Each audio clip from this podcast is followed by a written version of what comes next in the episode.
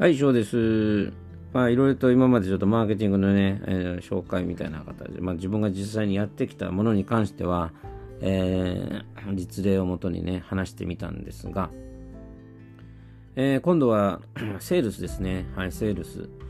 で、日本で言うと営業っていうところなんですけど、で、営業にはね、いろいろと種類があると思うんですよ。で、そのいくつかの種類を細分化している会社もあれば、一人の営業って言われる人が全てをやることもあると思うんですね。でその中で、まあ、一般的に営業って何かって話ですね。えっ、と、簡単に言うと、マーケティングの時は、まあ、その売れる仕組み作りだったりとかね。えー、まあ、その、そういうニーズがない時はニーズを作っていくような環境整備みたいなね、えー、いう話をしたと思うんですけど、営業は単純に売るっていうことが仕事ですね。売るっていうことが仕事。まあ、そういう仕組みなり、マーケティングがまず仕組みの、ね、最初として商品を持ってきます、あるいは商品を開発しますとしますよね。はい、それはもう市場の調査をもとにこれが売れるという結論に至ったんで持ってきますと。で、この価格で、えー、競争力がある価格になるから売れますと。えー、いうことで、マーケティングの方で決めました。持ってきましたと。で、じゃあ、そこに、えー、在庫が揃いましたんで、攪拌をしてくださいという、その攪拌をするのが、えー、いわゆる営業の仕事ですね。はい。簡単に言うと、お金にする仕事ですね。えー、マネタイズの仕事がセールスになりますね。それどどういうふうに売るかっていうのはもう、営業さんの手腕にかかっているんですけども、えー、まずは、えー、既存のね、お客さんに売るっていうのも仕事だし、今まで売ったことないようなところにも広げていくのも仕事だし、っていうのあると思うんですよね。ただ、その、新規の顧客を、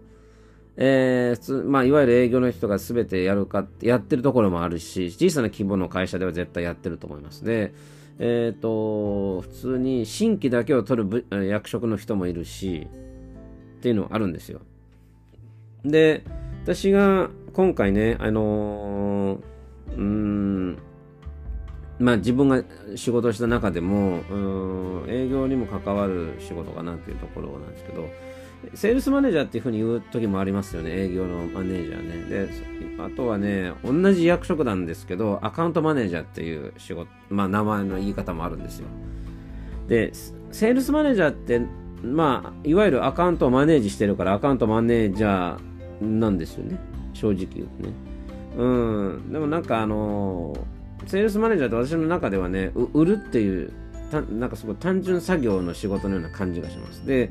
アカウントマネージャーって言われると、アカウントを、あの、本当に、うん、プロアクティブにマネージしてっていう管理して、えー、なんていうのかな、あより、あのね、アカウントマネージャーの方がより B2B の営業かなっていう感じがしますね。で、セールスマネージャーっていうのは B2C の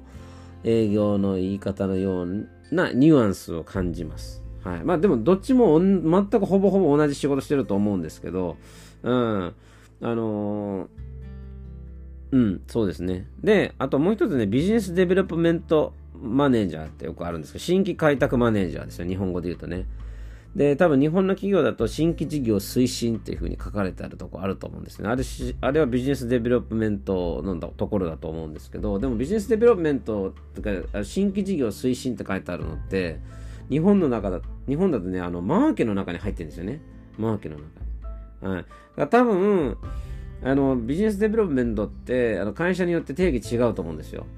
えっ、ー、と、一つは新規事業っていうのは全くもって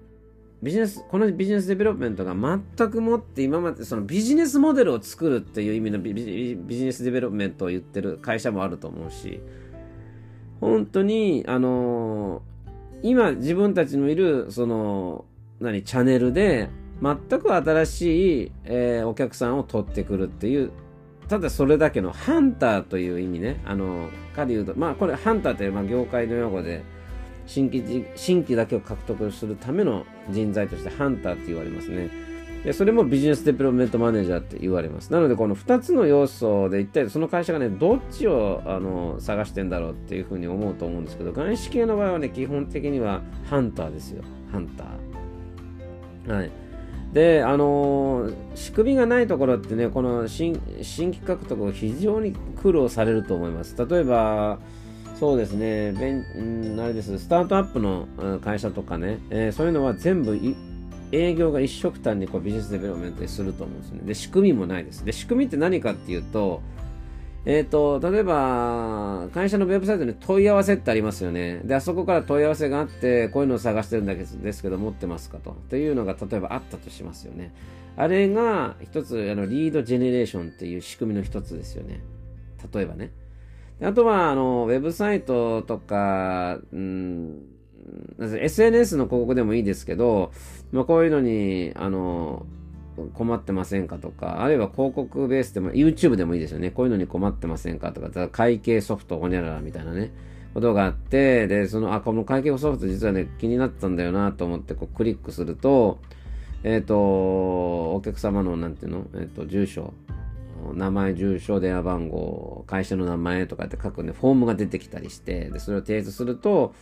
えー、後日、まあ、すぐにね、大体その担当営業から電話かかってきますというふうな流れがあると思うんですよね。あれもリードジェネレーションの仕組みですね。なので、だからその探しに行かなくていいっていう仕組みが、大体お、まあ、で出来上がった会社っていうのはあるんですよね。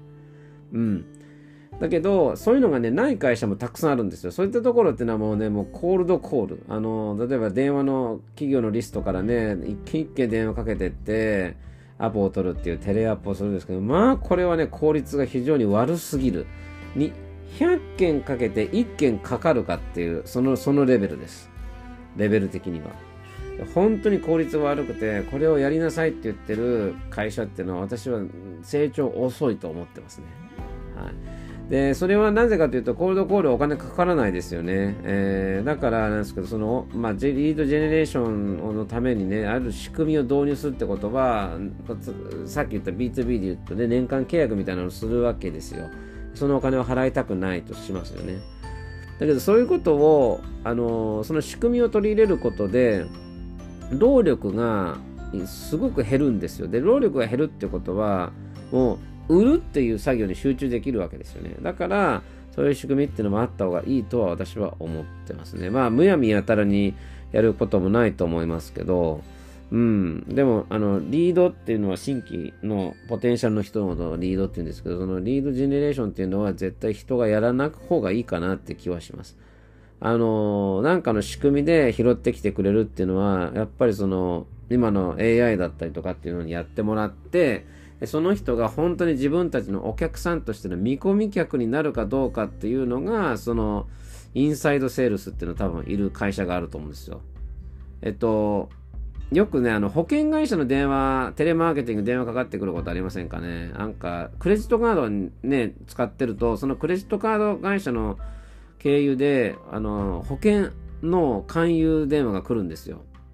でも、しつこくて、思わず取っちゃったことがあるんですよね。その時に保険で、で、すごくまあ、あの、保険のことでは、まあ、話してくるんですけど、それももうあれです。営業マンではなくて、本当にテレアポが上手な、あの、話し方の上手な方が喋られてる。大体女性ですけども。それで、まあそういったのに興味ありませんかって話になって、じゃあじゃあ話だけ聞いてみますって言うと、いついつが大丈夫でしょうかっていうことで、えっと、取り付けると、営業マンがその日に別の営業マンで、その人じゃないんですよ。別の営業マンが電話をかけてきます。で、えー、そういう、それも仕組みですよね。それも仕組み。だから営業っていうのは、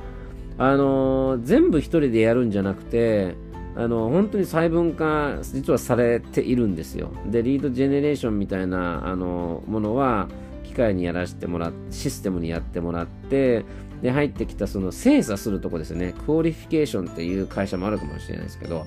見込み客にならないだろうと思ったら、そ多分そこで連絡しないんだと思うんですよね。んで、申し訳ないですけど、もううちでは取り扱いがありませんみたいなの返すと思うんですけど、でまだ見込みがあるなと思ったら、まあ、インサイドセールスの人が、え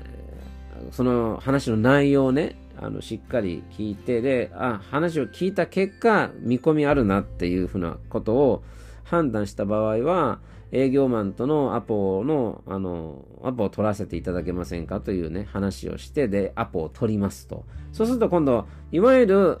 みんな、皆さんが言ってる営業マンですよね。ここで言うとセールスアカウントか、あるいはビジネスデベロップメントマネージャーっていうところにそれを渡すわけですよ。で今度ビジネスデベロップメントマネージャーは、あその人たちが契約するってとこまで持っていくんですよね。これは多分ね、B2B の話だと契約ベースが多いんで、その契約するっていうところで持っていきますね。これ B2C だと契約じゃないので、トランザクショナルなあのものが多いので、おそらく、まあ、アカウント、セールスマネージャーって人、あいわゆる普通のセールスが行くようになると思いますね。はい。で、そのセールスが、まあ、B2C だったら普通のセールスがそれを話して、実はこういう、あの、問い合わせのあった品はこれで、これで、これでっていう感じで、まあ、いくらで売られてるかお見積もりくださいみたいなことになると思うんですよね。で、お見積もりは、えー、まあ、高校でお、卸の方からね、えー、お見積もりがあって、それで初めて、えー、いいと思ったら、そこで売り上げが立つという感じですね。で、B2B の場合は、えっ、ー、と、もうビジネス、ハンターと言われるビジネスデベロメントマネージャーがその実際に話に行って、あ、この人も、あの、契約までこぎつけましたと。で、契約書にサインをもらいましたっていうところで、じゃあお願いしますって言って、あとアカウントマネージャーにバトンタッチするわけですよね。で、バトンタッチされたアカウントマネージャーは、いわゆるそのアカウントのメンテナンス作業ですよね。例えばその年間の契約が切れるまでに、ああいうの、ああいう、なんていうかな、例えば一部こういうものが必要になったりだったりとか、こういうプロジェクトが走るときにエンジニアが必要だったりとかね、そういうのがあると思うんですよ。だからそういうのを社内での調整をする役をするのがビジネスで、あの、アカウントマネージャーの仕事ですね。で、あとは、その仕事をカスタマーサクセスマネージャーっていうところもあると思いますよ。えっ、ー、と、うん、例えばね、あのアカウントマネージャーがやってることはカスタマーサクセスマネージャーって言ってるとこもあるし、えー、それから例えば、なんていうのかな、えっと、契約ベースのことっていうと、リニューアルするかしないかっていう会社ありますよね。でリニューアルをしなさそうだなって思われている会社があるなと思った時に、まあ、それをアカウントマネージャーから聞きましたと。で、ここをリニューアルするような感じで、すく、あのー、こっちにね、とどまるように、あのー、とどめてほしいっていうね、そういう、そういう作業だけをするお仕事で、カスタマーサクセスマネージャーっていうところももしかしたらあるかもしれないですけど、あるいはもっと技術的なことをやる、うん、B2B の場合ね、あくまでも、あの、アカウントマネージャーっていうのは、そこのお金とか契約の、あの、メンテナンスをする部署であって、例えばテクノロジーかな？テクノロジー、技術系のことでの、あの、契約後の技術系でのその問い合わせに関してはカスタマーサクセスマネージャーっていうのが、あの、いわゆるエンジニアみたいな形で携わるっていう。えー、例えば IT のインフラの会社でそれを普通にエンジニアとかあのもしプロジェクトだったらプロジェクトマネージャーがやるっていう感じに位置づけてるところもあれば、まあ、エンジニア的な仕事なんだけどカスタマーサクセスマネージャーっていう名前で、えー、やってる会社もあると思うんですよね。だから正直こういう役職の名前っていうのはある程度定義はあるものの会社によってあとは会社が扱う商品の性質によってそれぞれ役割は異なってくると思うんですよね。はい。なので、あのー、まあ、B2C のものと B2B のものだと、またこのセールスマネージャーとかアカウントマネージャーとかっていうね、あのー、ちょっとニュアンスもちょっと変わってくるし、そのエクスペクテーションも変わってくるかなという気はします。なので、あの自分があの仕事をね、このキャリアパスを描くにあたって、どういう、なんていうのかな、えー、将来っていうかね、将来どんな風な終わり方をしたいとか、組織組織で、どの、どち、どちら側について、どちら側で自分をこう、高めていきたいかっていうのをね、あの、よく、その部署の、その役職のあの特特徴っていうのかな、特色をよくあの知った上で経験を重ねていくっていうのが一番いいと思いますね。はい。私はですね、実を言うと営業でずっと自分の業績というか、キャリアを積んできた。で、まあ、マーケティングもやりながら積んできたんですけど、あのー、私はどちらかというとね、組織づくりに興味があるんですよ。例えば、あのー、会社には CEO っていうのと COO っていると思うんですよね。オペレーションの方になると、あのー、まあ、いわゆる売上売上なのかな？売上をを、まあ、重点的に、えー、見ていくまあ、いわゆる社長って言われるの社社長って言われる CEO がいると思うんですけど、うんうん、どちらかというと私は組織をすごく良くしていくというか、ところが実はやりたいところなんですよね。うん。さっき、さっきいろんな役職言いましたけど、やっぱ会社によっては全然細分化されてなくて、一人のあ社員の負担が非常に大きい会社っていっぱいあるんですよ。で、一概にですね、そのヘッドカウントはいくつに増やしちゃいけないみたいな、あの方針があったりするわけですよね。グローバル、まあグローバル企業だったりすると。その現場がどうのこうのっていう都合ではとは違って、もう、そのグローバルで決められてる。何人以上増やせないっていうね。うん、だからいる人数で全部やってくださいっていうのがあるんですよ。うん、だからそうなると、あの、いろんな一人の人が全部掛け持たなきゃいけないっていうことになるんですよね。だけども、その、細分化できるところでは、まあお金があるところではね、こう細分化できたりするのでい、いろいろ使ってるし、あとは、あれですね、えっと、私はね、あの前職ではいろんな管理の、いろんな管理とか記録が全部 Excel ベースだったんですけど、すごく管理がしにくいんですよね。だから例えば人事だったら人事のシステムを入れるとか、あと、